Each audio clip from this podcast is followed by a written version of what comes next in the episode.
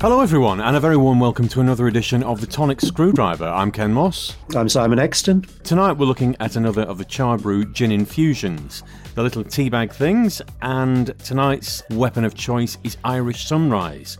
The Infobollocks tells us it's a refreshing combination of dried cucumber and lemon rind with a gentle blend of physalis, juniper berries, and lemon verbena.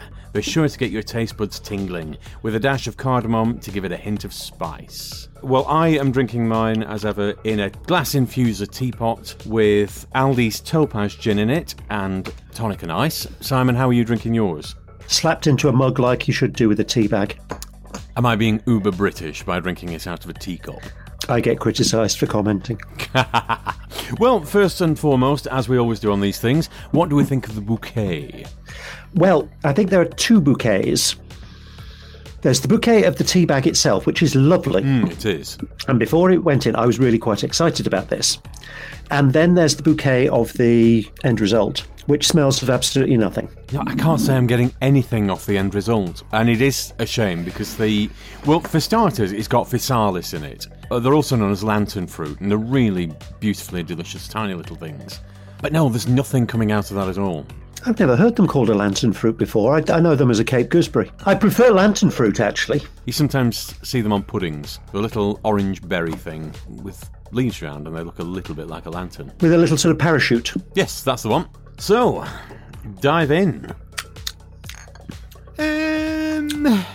Doesn't really taste of very much either. I mean, there's subtle, and then there's just there's subtle and there's Emperor's New Clothes. It's turned it a bit piss yellow, but it hasn't actually altered the flavour at all.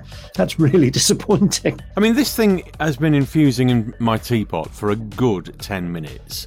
And it's not drowned with tonic or anything, but I was really looking forward to this. And um, there's the oh, vaguest I, whisper. I did this properly. It sat in the gin for a good 10 minutes.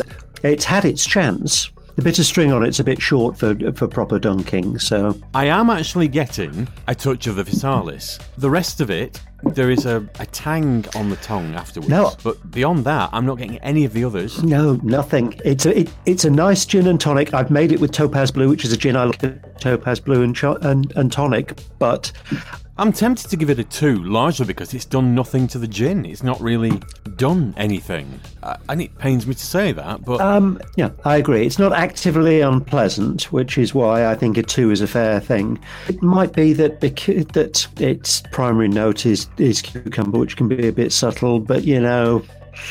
We've had cucumber Hendrick. gins. Whitley Neill do one, and that tastes of cucumber. I think we've had another cucumber gin as well, and it was there was a definite cucumber note to it. So, well, Hendrix Hendrick's is a cucumber gin.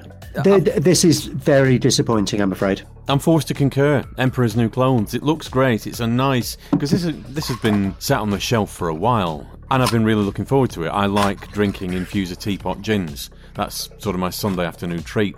But this is a real letdown. I'm sorry, an ordinary fruit tea bag does a better job.